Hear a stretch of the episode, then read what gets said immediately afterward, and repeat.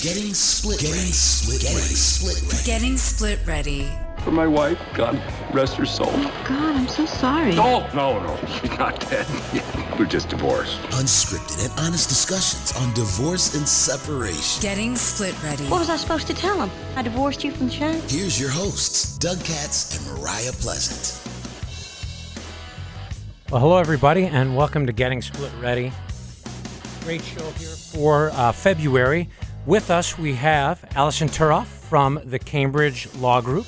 Or the oh, Greenwich Law Group. Greenwich, Cambridge. There you go. We talked about it before. I guess practicing doesn't. Greenwich Law Group. I did that so we could say it a couple times. Josh Berngard from Buzzer Real Estate, and one of our divorce realty pros. We just did a five question interview with him. You should check out on our blog. And Terry Vanover, who is one of our divorce coaching pros. So we got a lot going on right now. So, Josh, Yes. Super Bowl just ended a couple weeks ago, right? Yes, sir. Start of the real estate season. Yes, it is. So, talk to me about what people getting divorced right now probably have to sell a property. What are they looking at in the next quarter? Smiley faces and quick sales. It's uh, it's been wonderful with the, with the interest rates being as low as they are. Uh, as long as they stay where they are, things have the inventory has been moving extremely fast. So it really comes down to preparing your house for the sale, like together, which is the usually the issue that we have when, when dealing with divorcees or getting ready uh, when they're when they're not fighting if they're if they're you know amicable, getting it ready and getting it on the market. So, if two people are thinking about divorce or they're in the contemplative stage, what would you tell them in terms of preparing the house? Because that is a challenge. Not only are they trying to figure out who gets what, but they want the house to look good in the process if they need to sell it. You got it. So the first thing I would say is declutterize. Anything that you haven't used in the last three to four months, get it into a box and either get it in the basement, in a box, in the garage, somewhere out of the house. Three to four months, you're tough. Yeah, yeah. Well, again, all, all of our summer clothes, right? We we haven't used them in the last three or four months. Box them up. Let the let the closet look like it has some room in it, so it's not, you know, compact.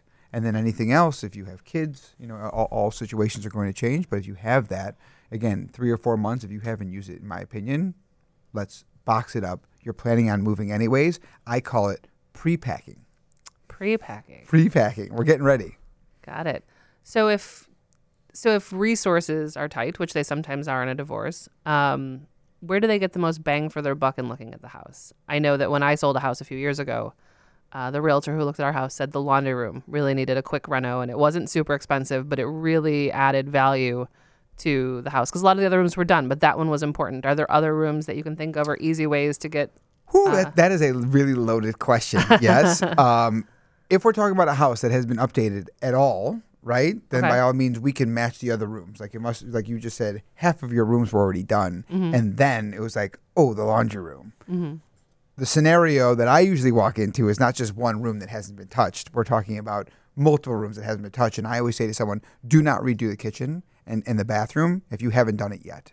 The Okay. idea is that you're going to pick a granite, or you're going to pick a quartz, or you're going to pick a, a countertop that's dark, where the next person is going to want light, right?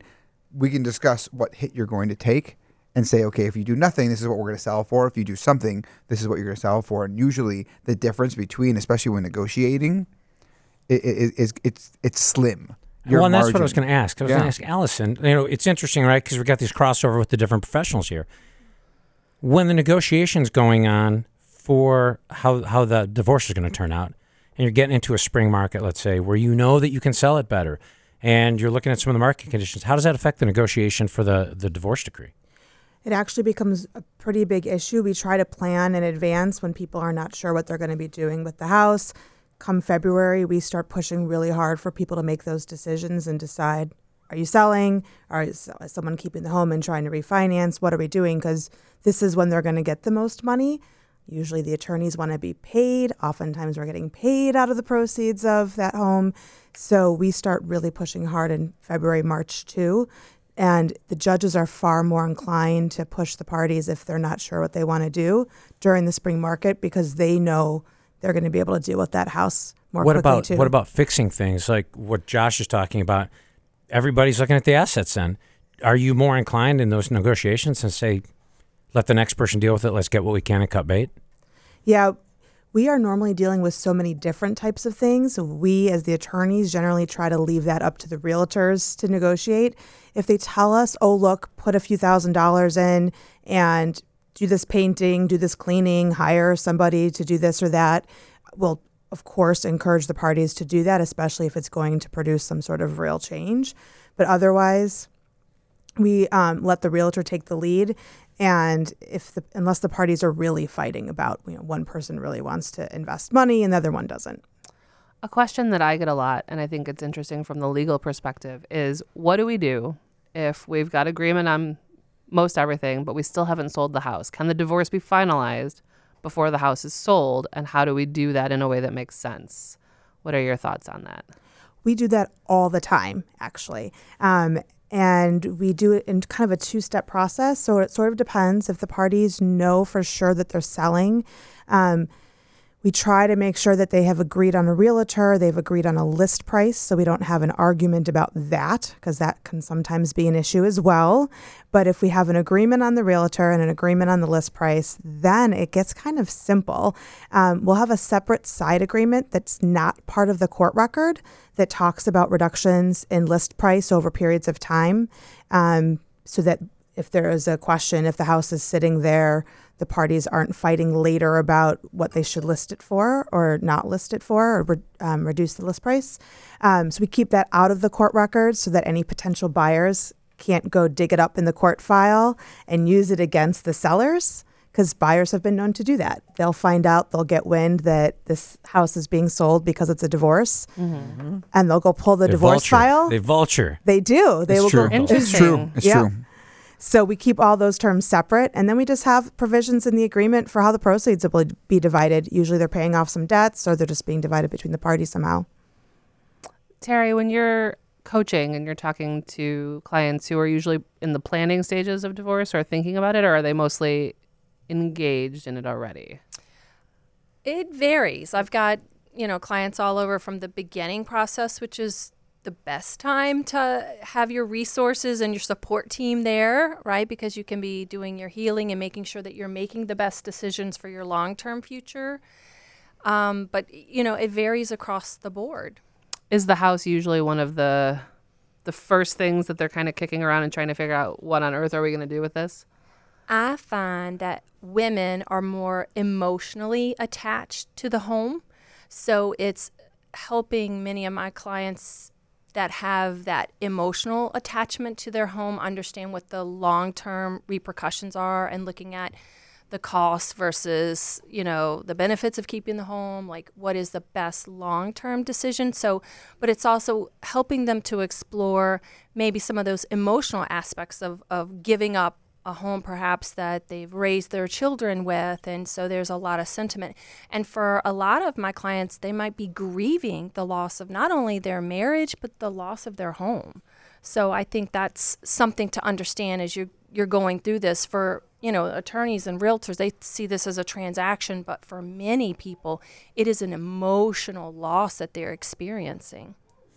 Loss Both of you talked a little bit about realtors, right? Picking realtors. I, I would be interested to hear one, what you look for in a realtor when you're referring, and two, why sometimes someone they might have used in the past or in the past might not be the right realtor for them in the divorce situation. So, Allison, first, what do you think? Um, if the parties ask me, I will definitely specifically refer them to someone. Sometimes that gets tricky if it's a contested case. If it's a collaborative case, if the parties are working together amicably, that's different. But if it's a contested case, oftentimes neither party wants the suggestion of the other person's lawyer because somehow that's tainted. Um, so we don't do a lot of referrals in that way unless they specifically ask us to do that. Um, I will generally tell them, is there someone that you, if there's someone that you like, use them if you can both agree, because it's just one less thing to argue about. Um, but if they have no suggestions and they're open to us suggesting people, then we'll do it. I usually confer with my opposing attorney though before we do that, just so that everyone's on the same page. Um, and then if I'm so sorry. Well, generally, like what you look for when you refer, like, do you really think that there's such thing as like a divorced specialized realtor? I think that there. Can I tee that up Josh over might you right there? There's on one sitting right there to my me left. after. That's fine. There- There's only six of us. hey, that's why you're one of our divorce realtors. That's right. Yeah. I mean, no, but it's very helpful if you have someone who knows what it's what it's like to deal with parties who are getting divorced because um, the negotiations and dealing with people who have different goals. Sometimes some person, some people are less motivated to get out of the house than others. Um, I can, I do not envy the divorce realtors because they are in a tough spot, um, and they have to do a lot of negotiating between the parties and have a really good relationship with both of them. That probably, I would imagine, is not the same when you have an amicable couple who is an intact family and they're just moving. Amen. So true. Very true. Yeah, sometimes that emotional attachment will cause resistance. Yeah, for sure. So, Josh, as a uh, divorce realty pro, Sure. what sets you apart or other professionals like you? Or th- I mean, there are some probably that aren't uh, part of the six, Yeah, yeah. but are sure. still better at it than others. And there's some who don't want to touch a divorce with a 10 foot pole. Yeah. What should people look for in a realtor when they're going through this? So the truth is, have you ever done it before? Has anyone actually done a divorce situation before? Because like she, or again, you're on the radio, uh, as they they both mentioned, uh, you know, there's always going to be one person, usually in the in, in the relationship, that is the alpha, right? That's how relationships work. There's usually one alpha, especially in this situation. Someone is going to be like, I want to get rid of the house. The other one might not. So you have to realize, and especially what you're saying, to, to communicate with two people at the same exact time does not happen on my side of the business. Like she said, the one time when I get called in is usually when it's high conflict. I never get the sweet and amicable people because they're working with someone that they already know. So it's someone that's bringing me in. So it's really me having and willing to have the patience, if you will, to have two conversations at two separate times, communicating the same information, and then getting them to cross paths without knowing they're crossing paths. Right? So it's like, okay, so does this work for you? Does this work for you? And like, oh, wonderful. Then it works for me too. And it's like their idea, not mine. It's it's the way of speaking with them. Because if not, it, it is it is just when you know when I first started, when I didn't know anything, I would usually look at it as a normal transaction. It is not. These not. people, my two my two sellers, if you will, are not communicating. They don't want to help each other. It is it is this influx because the situation for me is they know that they need to sell. Normally, by the time I get called in, right? You guys cannot afford it. It's been said behind walls that you guys cannot afford to stay in this house together and one of you guys something buy or rent something else. So the conversation's already happened. Like this, in best scenario, we should liquidate this asset. And like I said, one person is usually really for it, the other one is really not. Normally, sometimes they're both amicable about that, but working together, the lies, deceits, and everything that goes on at the same time of us trying to liquidate something is not so easy. So, what do you look for? Let me answer the question. First one, really good communicator. Have they ever done it before? Right? Um, and oh, I guess the third thing I would really tell someone to look for is to to have them sit down with them face to face and not only a phone call because you can get a lot from someone's body language and you'll know if you feel comfortable with that person instead of just saying here it is I think there's an emotional capacity too that I, I mean, it is a transaction, 100% but it's a very difficult transaction for some more than others. But for some, it's really hard. And I think to Terry's point earlier, not only are they mourning, you know, the house or the family that they've built in the house, but a lot of people have projections of the future in that house. What's Christmas going to look like with our grandkids in this house? So they're mourning the future too. So it's big. it's huge And if Yeah, you, as a realtor, haven't the capacity to deal with that, don't want to deal with it, which is fine, I think then that's probably a challenge too for a realtor to to view it solely as a transaction when for some people it's so much more. it's always more right? Again like to your point the idea is if I if, if you're not emotionally attached right? If I just sit in there oh this is what we're going to do and you could see that they're they're they're they're talking to one or the other person normally you're going to see that and then the other person is going to feel left out. And like you said there is an emotional piece to this. It's like okay and in my estimation when we're talking the emotions that you're referring to have already crossed their mind. Mm-hmm. So now when i'm talking about it like i said i i can look at them and see who is, is really distraught about what's going on. And then what when i start talking about what we have to do to get it ready that's when it really hits. When i say to them pack up all of your personal belongings. Take every picture of your kids and of your family off the walls so people don't see it Mm-hmm. you immediately I know who I'm talking to and who's going to be the individual that's going to start crying or tearing up or you know what that looks like. And so definitely again the emotional piece is huge. I just you know the psyche is is, is big in all sales I think, but this is definitely something you have to be willing because the emotion is going to come at you is going to come at you from two ways. And sometimes they just need to be able to come out and be heard, and it, it's part of that process that you have to Yeah, allow. yeah, and yeah, 100%. It was great dialogue. I got to bring it to a close on this, but question. Hit it. And we went real deep. Someone's looking at trying to figure out what to do with the property going into spring. What's your call, you think? So uh, ask the question again. Based on the market, what's your call? Someone's got to figure out going into spring, Yeah. January, February, big divorce months. They're trying to figure out what to do with the house. What do you think? Once again, it's a very loaded question. What do I think? I think that if in fact you need to sell because you can't afford it, this would be the time to get it on the market before the market changes. Good. Right? I don't know what the market's coming, but at, at this point in time, the projection is we should have a really strong first and second quarter. I do have one more question for you. It came up in a conversation with a client today. Great. um, whether or not to get an appraisal of the home. One of them wanted an appraisal. The other wanted to get a competitive market analysis from the realtor and thought that that would carry just as much weight because the realtor has a better pulse on the market and what it'll actually sell for versus the appraiser. Thoughts? Thoughts? Uh, I think both are great. Yes, I think the realtor, again, I, I agree with you, has a better pulse. However, the appraiser is what the bank is going to look at.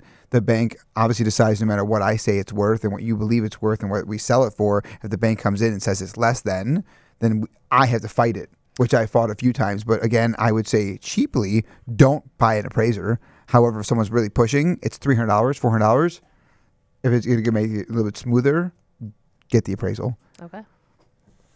Great information. If somebody wants to get hold of you, I'm, I was going to ask where, but Sure. they can go to the Split Ready Divorce Pro Network. Yes, they Look can. you up, you're there. Yes. Where else can they get hold of you? Uh, you can go to buzzerrealestate.com or our phone number 312-927-5160. Awesome.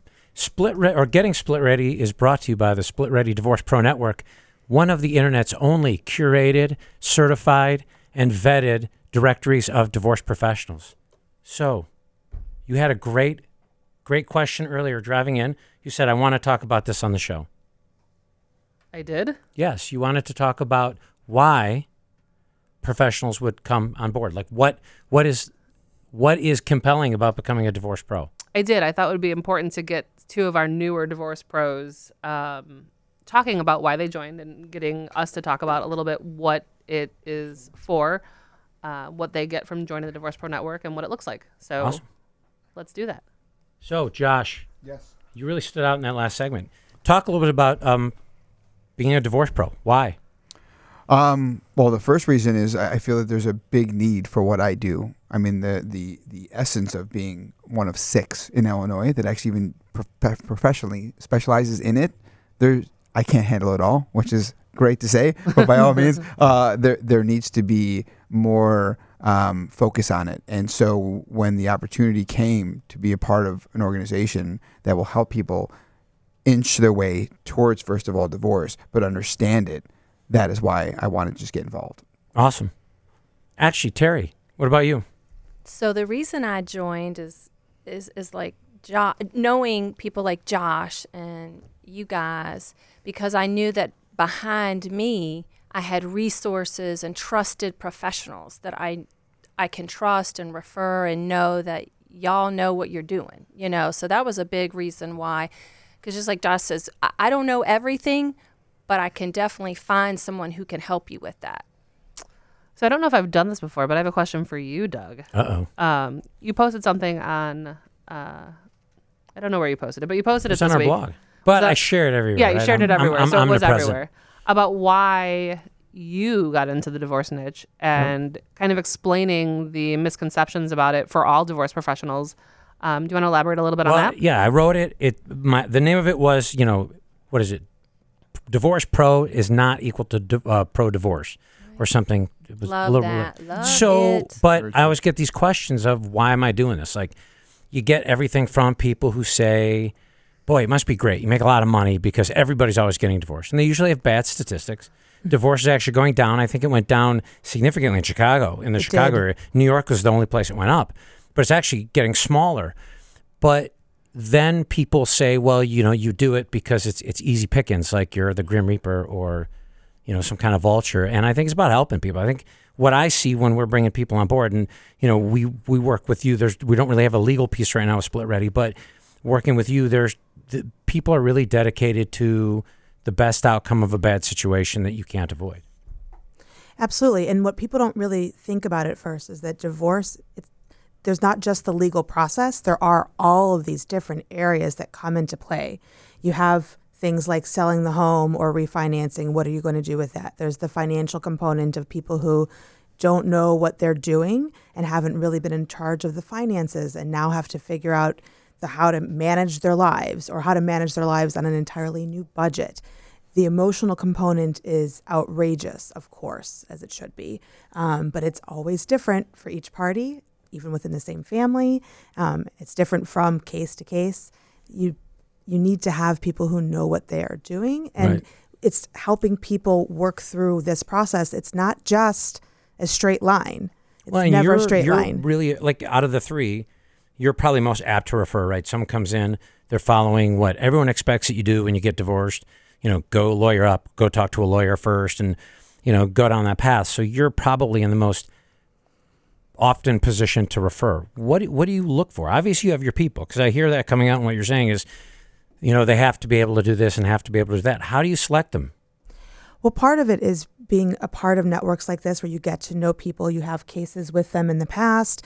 Um, sometimes it's just by happenstance, like meeting anybody else. You happen to work with someone on a case and you like how they've worked and how they treat your clients. For me, a big part is this respect that they show my client. My client is the source of my business going forward. So I want them to feel like they have been treated well by everyone else that I suggest that they work with in all of these other tangential areas. Um, so respect for my client is a big component. Um, compassion for So the just client, using the Google machine is not the best way to do it. for sure not. Not for finding any professional for anything, probably. There you go.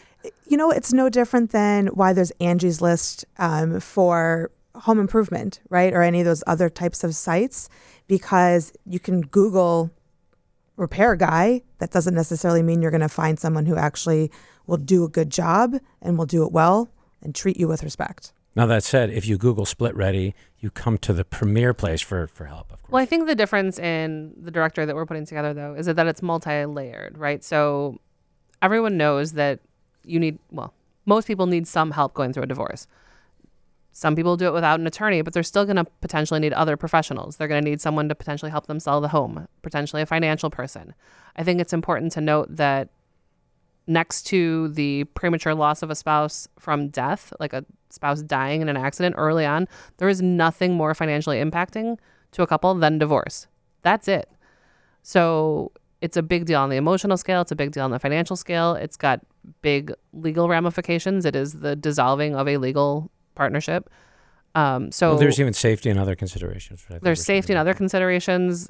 Let's not forget the mental health component. Uh, we take care of our bodies. We need to take care of our minds too. So, finding different professionals, but they're all professionals aren't the same, right? When you go to a doctor, if you you need your eyes checked, you're not going to go to a general physician. So you need a lawyer that specializes in divorce. But even beyond that, we've had lawyers who, you know, take a meditative approach. We have lawyers who are mediation trained. We have lawyers who are Well, better that's why in we a trial. built that because So we've got the search criteria. Yeah.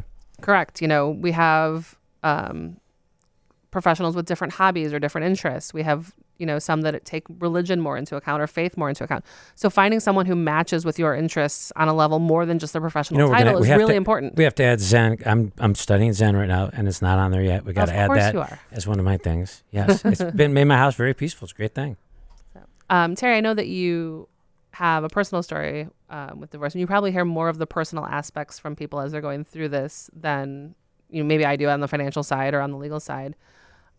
What do you tell people when they're looking for a professional? What is your advice to them, whether it's a lawyer or a financial or a real estate? How do you kind of help them find the right person?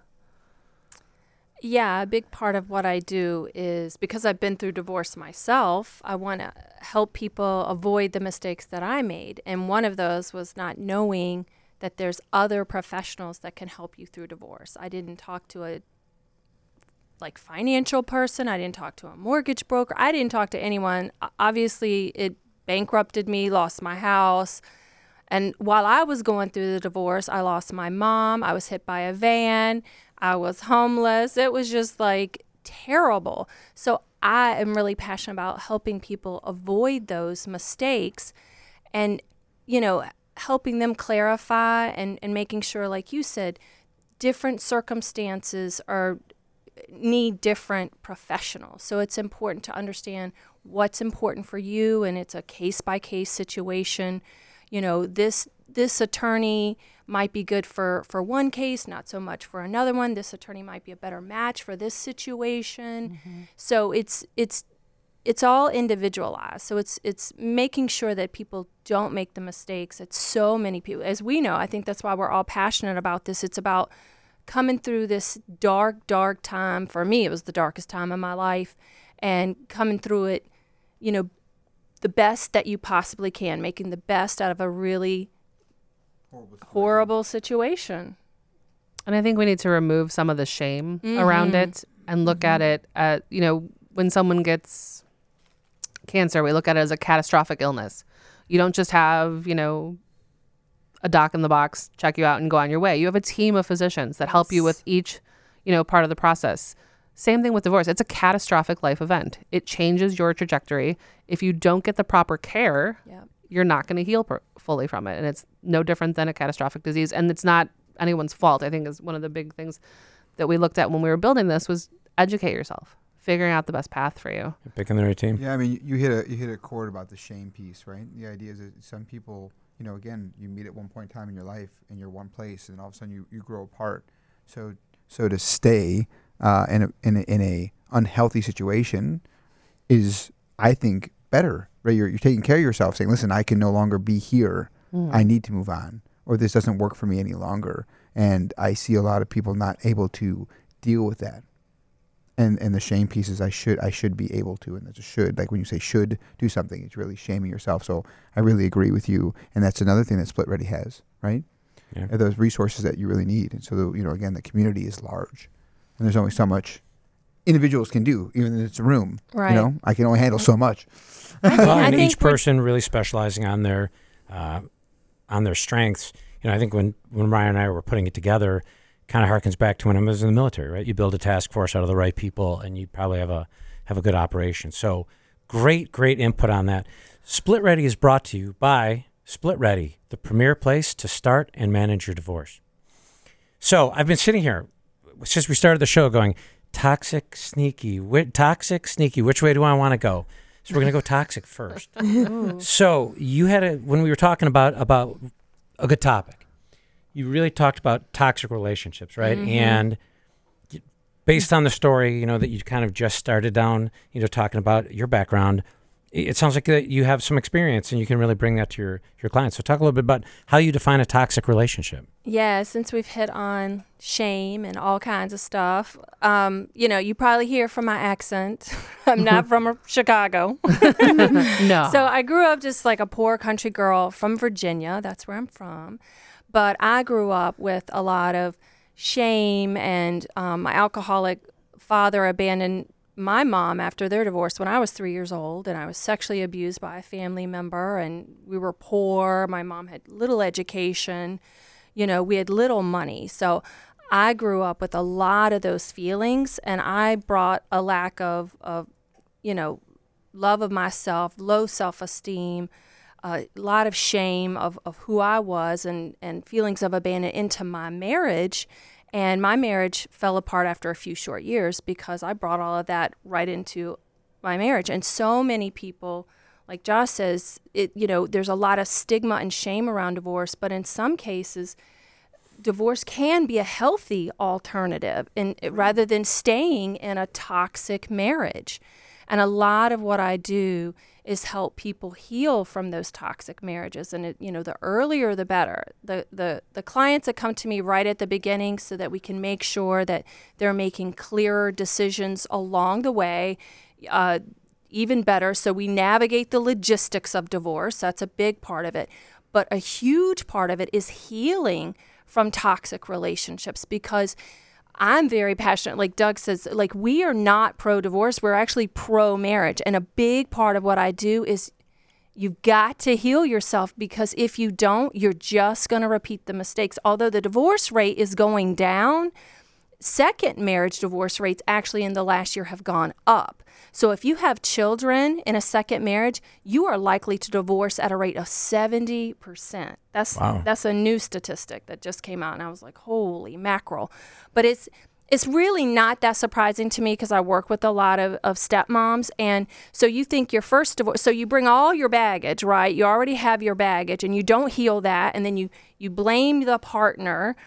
And then, then you have a, a second marriage, and then you throw in stepkids, a high conflict ex, and then all the stuff that you didn't heal the first time around. So it's no surprise to me that, that it's 70% because you, it, all the additional stressors that are on a second marriage, it is just doomed. And you think about that like 70%, like you would not get on an airplane if you knew the chance of that crashing was 70%. But people get married and without really taking a really good look at themselves. And that's the first step in healing from a toxic relationship is accepting responsibility for where you didn't show up in the marriage or taking responsibility for for missing the red flags and it's not a blame thing i'm not it's not about blame but like taking a real good look at yourself and saying okay where didn't i show up? Maybe i was a people pleaser and i really didn't speak my truth and I, my voice got damp, damped down throughout the relationship and mm-hmm. i kind of let myself not have a voice in this marriage. So the first step it's not about blame, but it is when you when you take responsibility, you actually take back your power and you're no longer a victim. You're no longer a victim to your ex or the circumstance or any situation. So, we, the kind of the subject we're talking about, obviously, is this sur- moving on from a toxic relationship. And I'm dying to know, Allison, like, not that you're transactional, kind of the way I am with a mortgage, but you're dealing with a finite amount of time with that divorce. But if someone's in a really toxic situation, how much of that carries on? Like, talk about the relationship for you guys after, because sometimes you're still drawn into stuff. Oh, we are drawn into it a lot. And in fact, um, it's not necessarily related to the parties themselves, but there's a whole big push within the divorce professional community to deal with the secondhand stress that we get from our clients because um, despite all of our very strong recommendations that they seek actual professional mental health assistance. Um, they tend to try to use us, and my BA in psychology from a million years ago does not qualify Nope. me to help people on the in this level of um, difficulty in their life. As it was mentioned, it's catastrophic. Um, so they tend to use the attorneys and any other professional that they can get to. Yeah, I'm right there with you. The real I- I'm- attorney. I'm, I'm right there with right? you. Yeah. Anyone else that they can get to, they use them because they're going through this horrific, horrific time. And oftentimes they need to express it in all of these different ways. And anyone they can find, they will let them Do you ever know. walk away?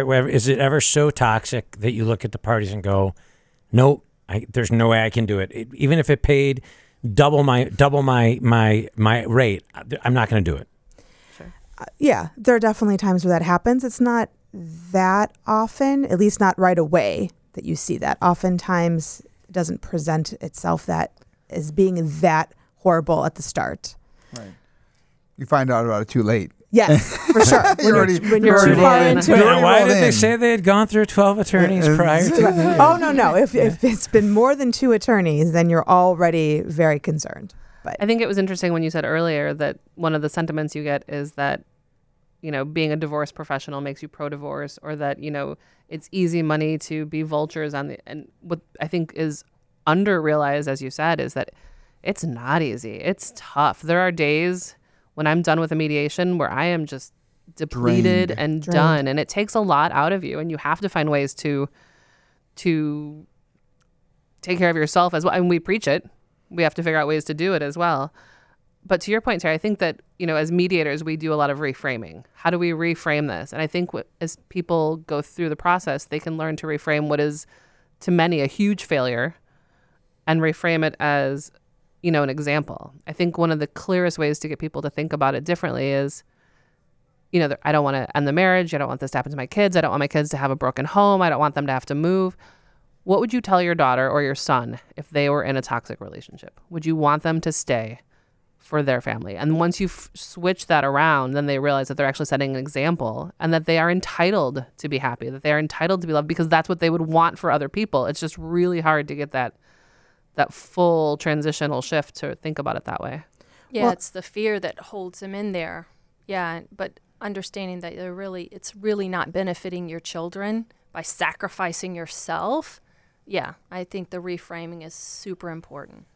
Absolutely, because then what does it teach your children? It teaches your children that it's okay to stay in a toxic relationship, that they should sacrifice themselves and their well being to stay in their own toxic relationships when the time comes. And they'll copy as you said the baggage that you bring. They'll learn to not have a voice or they'll learn to be a bully or whatever it is that you're bringing to the relationship. And we all bring something that doesn't work. It's never just someone's fault. But then they're not only going to see a bad example they're going to learn bad behaviors. So it's important. To Well, and, products and what people don't realize is for guys like you, when it's toxic and you got to meet with two different clients, two different days, pitch them twice, manage all the the things so that that God forbid that those two volatile things get close together. I mean, you've told me stories where Yep. you're basically earning half a paycheck because you're running your butt around dealing with both people. It's true. And two attorneys. Yeah, Right? Yeah, absolutely. Yeah. So no, yeah. three because there's there's two an attorney for each party and then the real estate attorney. Correct. Yeah. So Correct. throwing on a third one in there. Yeah. the trifecta. That's right. That's very true. so what advice terry would you give to people um, early on right so they're how do they know they're in a toxic relationship? Because it's thrown around a lot now you know toxic relationships personality disorders i think have gotten tossed Yeah, around a they bit. I mean how do people really know? Or is Everybody's a there- narcissist is kind of what I've yeah, seen. statistically mm-hmm. impossible but yes everyone is. Yeah. I i think if you the, the number one sign that i tell people you're in a really toxic relationship. If you are constantly second guessing yourself and feeling am i crazy?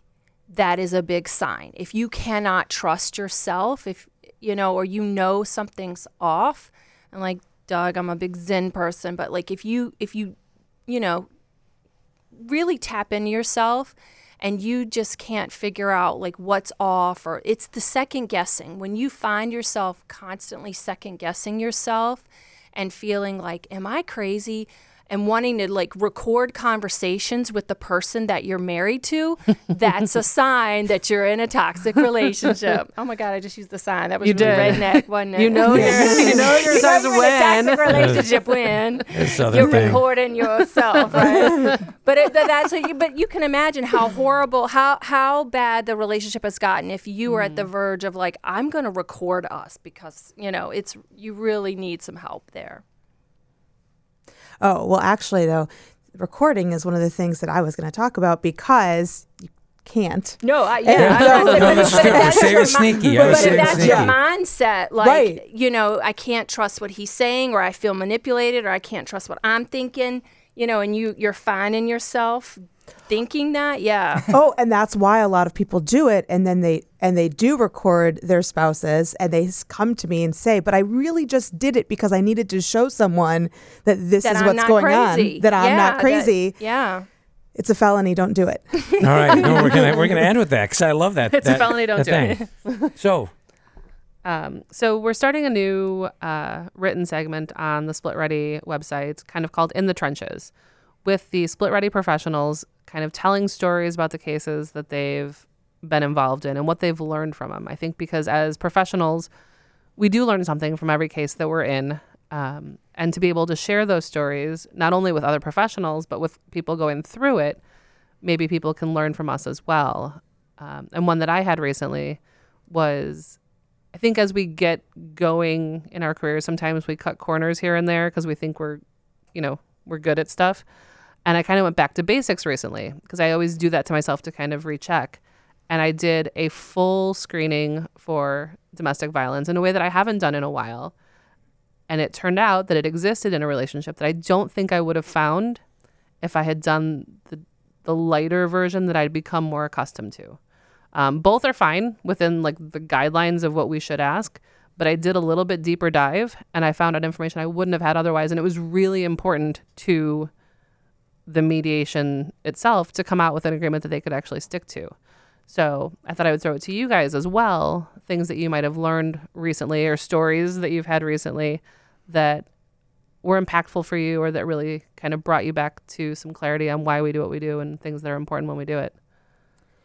I've had a few clients recently, somewhat similarly, where I think in part because of where they are in their own healing process, they have not actually told me very, very serious things that have happened between um, my clients and their respective spouses until far into the process, far later than I would have really preferred, because I would have approached their respective cases totally differently had I um, found out that information much sooner.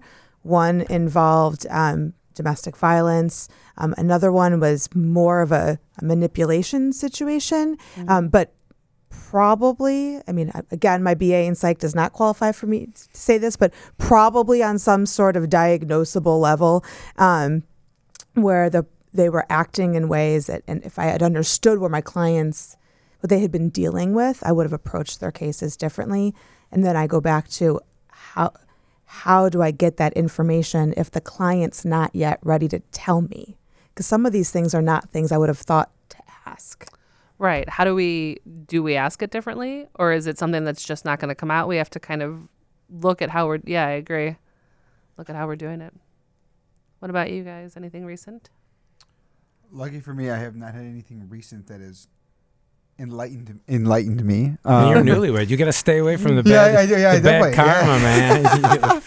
but a lot a lot of my um, I guess lessons learned was in the beginning, uh, and let's say in the last three or four years that we've been doing it, and uh, towards the last six months, I, I haven't. Uh, the difference is is I don't actually approach it any differently though, right? So my process, because I put systems together, I, I haven't cut corners yet, right? So when I'm doing it, it's it's the same time every time, and I don't hear again in my in my approach. It's getting them to communicate without knowing it, and then once I get the the you know again get into it, I'm hearing everything you're hearing, whether it be domestic, whether it be I can't believe he did this, what he's doing right now, or what she's doing. Uh, you know where the relationship. I will hear from both sides what is happening, and it was in the beginning that I wasn't able to be a mediator. I was just like I was listening and I was commenting, and I realized commenting was the worst thing I could ever have done. Um, and so now I I am uh, a mediator in the sense that I will listen, I will I will acknowledge, I will reflective listen, but I will not pick a side. Um, and that was very hard for me in the beginning. And now, like I said, I, I have learned from shame on me mistakes that I have made in the past. That's a good one. Yeah. well, the thing I'm coming across more and more is humor. Like all these people, you know, it's one of these things where You mean like when a phone goes off in the middle of a podcast recording? There you go, like that. no, but I'm not talking like Henny Youngman, you know, making jokes about marriage and divorce, but just being light and and and not, you know, because they're thinking about the divorce. If you can make someone laugh, man, that changes everything. And there's a couple of clients where you know just something was funny going on.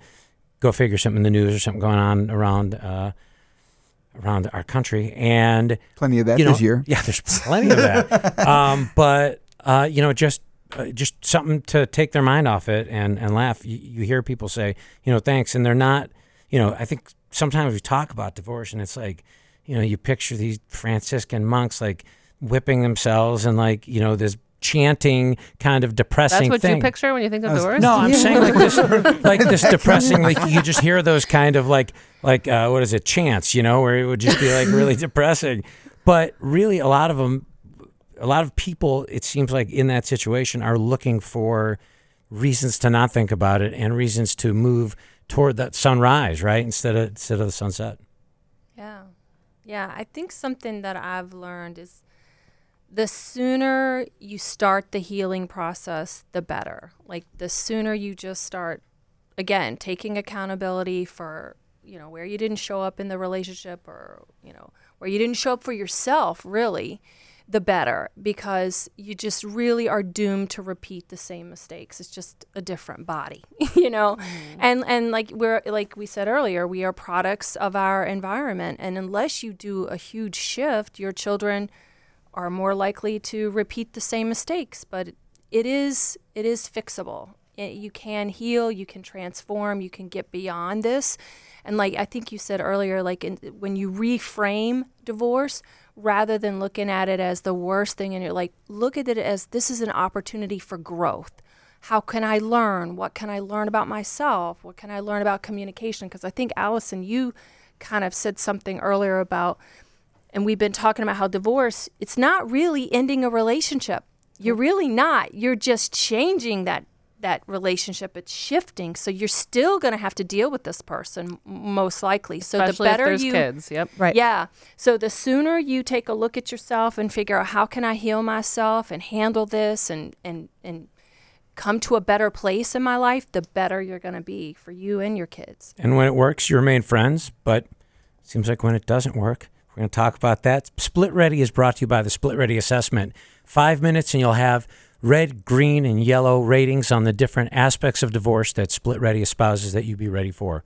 So, Allison, I've been waiting on this one because I want to hear you. You had a, you had said that you present a lot about sneaky things people do, and my guess is probably toxic relationships, but sneaky things people do. And we were hinting at it with recording, but enlighten me. Um, yeah, it's it's actually been a little while since I've done it, but I've done several uh, articles and presentations on people and, and all the different kinds of eavesdropping and other types of sneaky things that people like to do. Um, handy dandy phones, especially now, then they all have their recording devices, um, and you can hold it in your hand, and everyone's always holding their phone in their hand, so no one ever knows when it's on or not. Um, you can't record people. You cannot record their conversation without permission, but people do it all the time. What if it's what if it's in a house though, and it's um, part of a security system or something that it's recording it? Is it because intent? It's partly intent. The statute defines it in part about intent. It's also about whether the other person knows that it's there or not.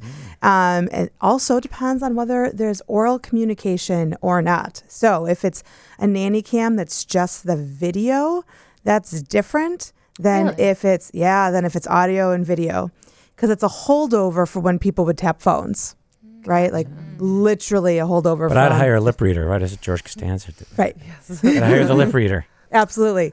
Um, but if you you can actually not record someone in a home, even if it's just video either, but that's somehow less of an offense. At least it was. It was only a misdemeanor. It was like a peeping tom law.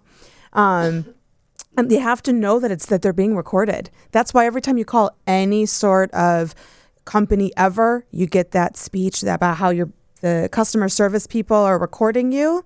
It's for this reason because it's both a state and a federal felony to record a conversation without someone's express or implied permission. So people do all kinds of things. They put software on your computer. Mm-hmm. They guess your password. They guess your password again after you changed it because you used your dog's name instead of your kid's name. know, I just wrote, didn't I? write- I wrote something on that too. I love that. Mm-hmm. They read your emails between you and your attorney because they guessed your password, or you have a shared iCloud account. Wow. Yep. They call everything since everything's automated now.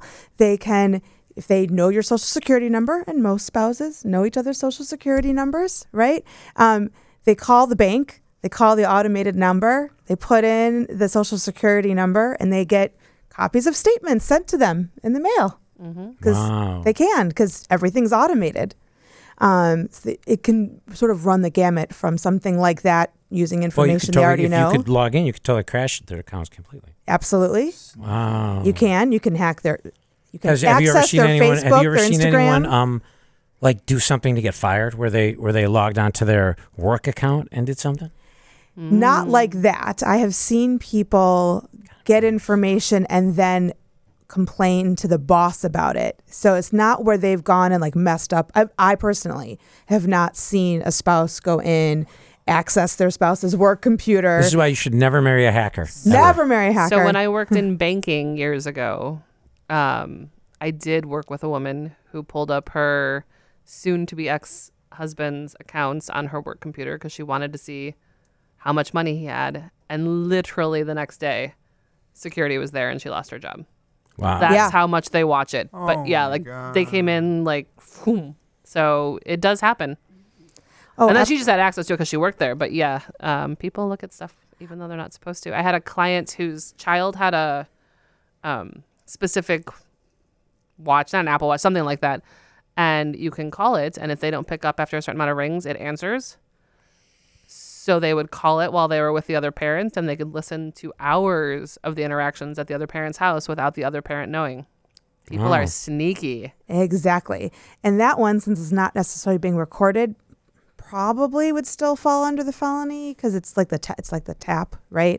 Um, but way back when there was a case when someone literally back when people had landline phones with extensions, um, and it was all the same number. If you picked up the phone, if I if I was talking on the phone in the kitchen, Oh, yeah. and my spouse picked up the phone in the bedroom and listened to my It's like phone in Casino, conversation, De Niro sitting there Yeah. listening to. that was not eavesdropping. So in this case, I don't know if it would be or not Interesting. because they were use. It was kind of like that, but they were using electronics. So who knows? They probably haven't gotten there yet. The law is kind of far behind in catching up with what technology can do.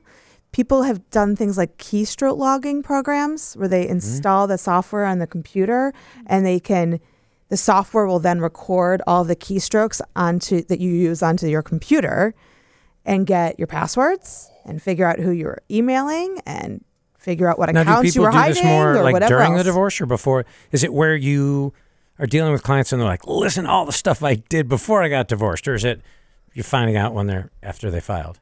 Oh, so um, sometimes it's it's both, right? It's while they're still. It's usually, but not always, while they're still living with their spouse. Um, not always by any stretch, um, but it's not always before they've.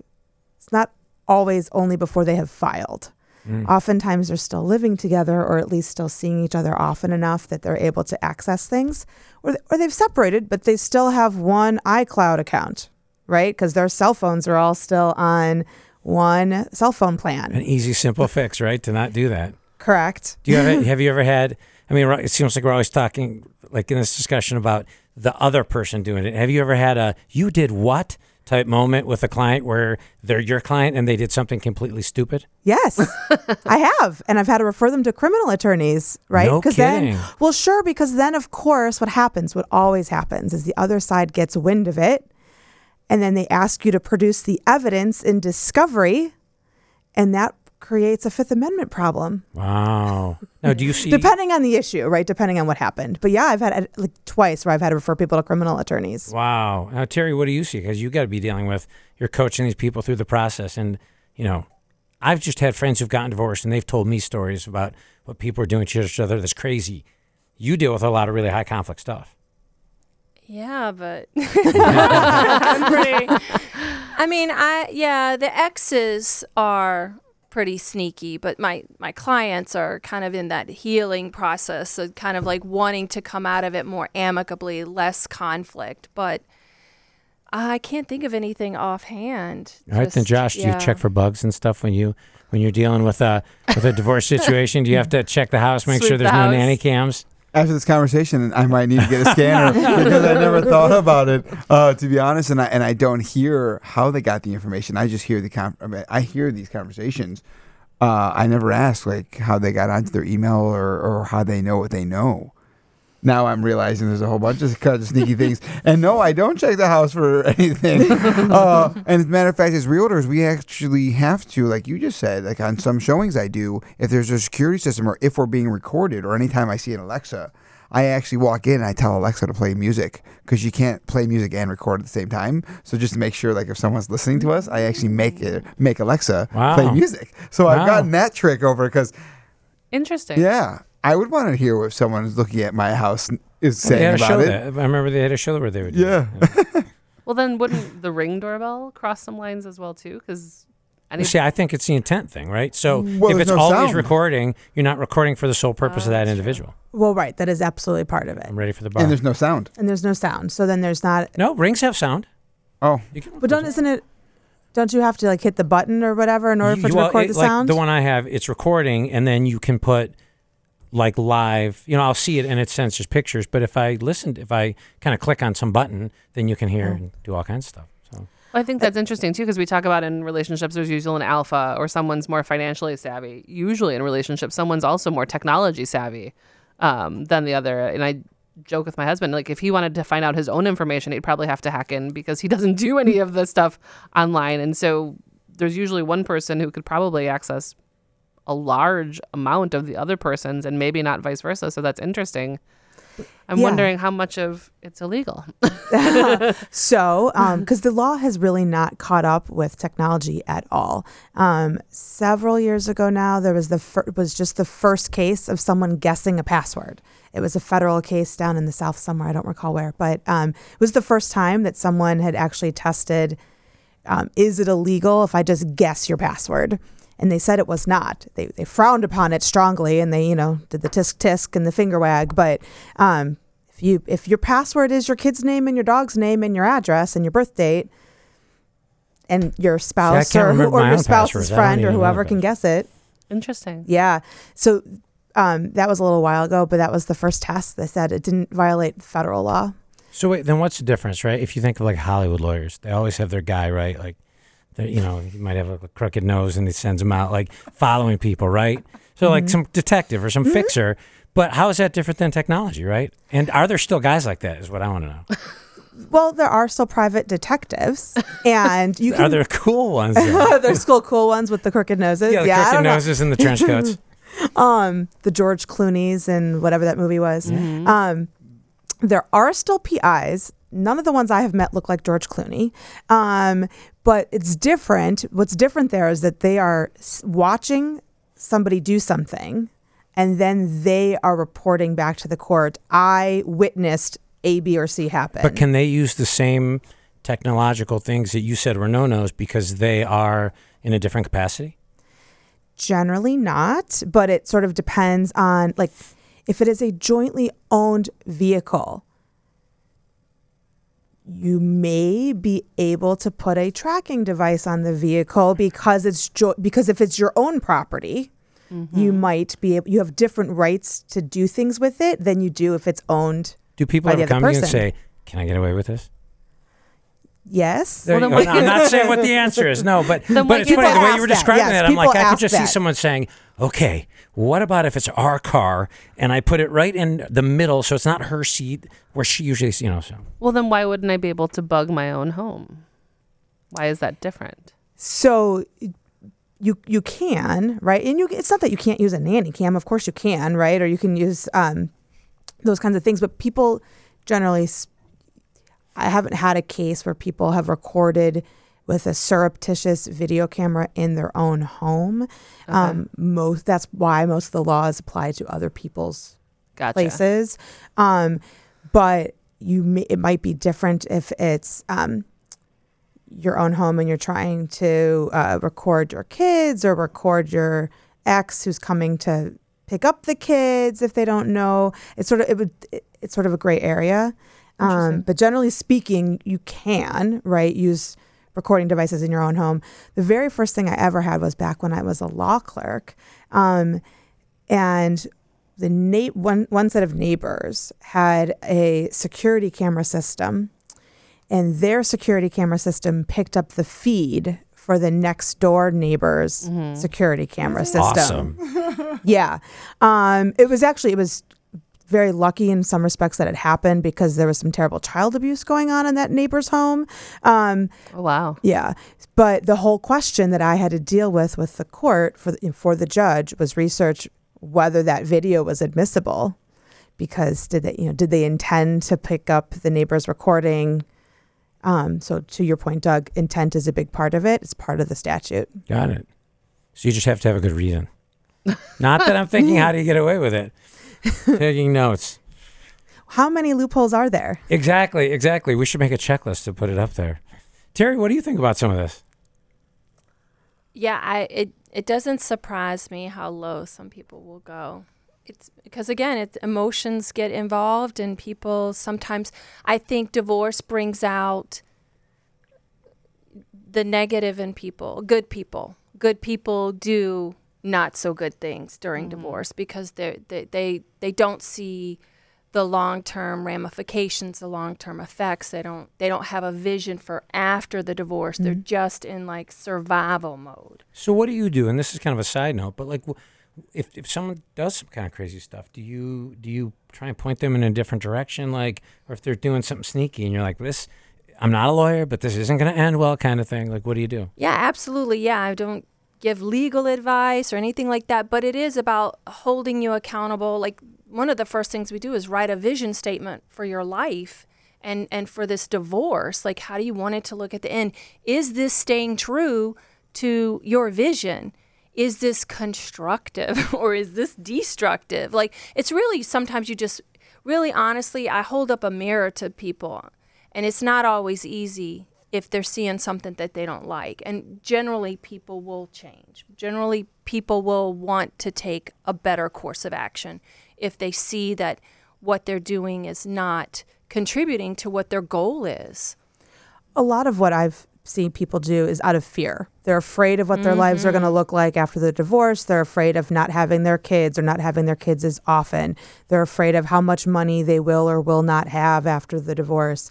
And they can't picture that future. Right. They don't have that vision. Yeah. And so they're kind of clawing at whatever they can that they think will help give them some security about what that will look like. And that's like, Doug, that's like half of what I do is like seeing beyond the fear. We got to get past this fear. This fear is, you know, a thought that you Right, have, and right. that's not a story. reality. It's It's, a story a that- yeah. So you got to let go of that story, and we got to get you past it. Yeah. Well, and I and I'm thinking, you know, we've been talking technology and some deeper stuff too, but I got to ask Josh, like Yeah. my family, right? Big fans of Step Brothers, right? Right. And and when they're trying to sell the house, right? The two brothers are like trying to completely deep six it, and they're dressing up like, you know, the KKK and dressing up like people getting killed, right? You've seen that movie, Yeah, right? yeah, yeah. So, what are some of the craziest things that people, sneaky things to to to to mess with a, a Oh yeah. Uh, well, I, I got. Oh God. Uh, so Yeah, I knew that'd be a good I question. have. I have uh, one gentleman. Uh, it was last year. Uh, his wife works quite often uh, out of town, and he kept putting the garbage in the basement instead of outside. So it reeked down there, and he was hiding it inside closets, behind clothing. It was like an upper decker, but for the entire house. You got it exactly. yes, um, that was like the. That was a horrible experience because I, I had to obviously and of course, it. you had to Because you clean have it to smell it. yeah, I had, to, I had to figure it out. I'm like, what is happening? And, and they no idea, right? Like I, I have no idea what's going on. You know, so I, I had to investigate, and I and I found it. We're talking we're talking about bags though. We're talking about, you know, I think it was like a month and a half worth of Maybe he, garbage. was, maybe he was composting. maybe Any, let other, any other good stories? That was awesome. Uh, I have I have uh, one. Uh, it was actually uh, a couple that let one of the couples. I, I don't know which one because no one ever let, let the dog go to the bathroom in the inside instead of taking him out every Wow. time. And so That'll hurt a property value. you got it. Well, not even that. The walls were turning yellow. The carpet is changing. Wow. Uh, I mean, I mean, I mean, horrible, right? Um, even even at one point in time, there was um, what word should I use? E- excrement on the walls, oh man! like spread. So I mean, you wrote something? I just spread it Oh wow! like uh, like a kid would, you know, in their Like a child, gorilla. like "Wah!" Chimpanzees. right? As I, I splatter on it. Um, and so walking, as you can imagine, me me showing the home, walking in. I mean, you could, you, there's a stench, but you walk in, it's like, I'm sorry, guys. but it's like- got potential. Yeah, it's got potential. it's Nothing a little paint, paint can't handle. Um, It's, it's stucco. those, I those, promise those, it's are, stucco. those are the two. Those are the two things. Um, the other thing is again just telling me they're going to be gone, but they're not home. Uh, imagine just you know sitting in your underwear watching TV. Uh, I've walked into uh, voyeurs. You know, someone Wow. taking pictures of, of themselves in, in one of the rooms. wow. I've seen, yeah, I've seen all The kinds of of things. realtor, yeah, yeah, yeah, yeah. So it just depends. You know, again, like they had mentioned, it's, it's- one always wants to get out more than the other. Someone's trying to sabotage it. They're not ready. They don't know what's going on. They haven't faced their truth about, hey, this is really over. Yeah. This is the last step, right? This is the la- usually this is the usually the last step. We got to get this done so we can move on. That's the one thing tying them truly together. If there's no kids, Yeah, right? I hear you, man. So those, yeah, those those are the biggest things. No, those I are great. seen. Those are great. Well, I really want to thank all our guests. That was some some great conversation. We didn't even get into drones. So how about that? But some great conversation. I really want to thank our guests, Alison Turoff from Greenwich Law Group, Josh Berngard from Buzzer Realty, and Terry Vanover from Choosing to Rise. You can find all their information at the website and at our podcast site, where we'll have contact information and everything if you want to get hold of any of them. So thanks again. And thanks for joining the Split Ready podcast. And if you or someone you know is considering or going through a divorce, please go to the Split Ready website and take the assessment. Find out if you are indeed split ready. And remember that you can get through your divorce with your finance, your integrity, and hopefully some sanity intact. Amen. Yes. Thank See you. See you next month.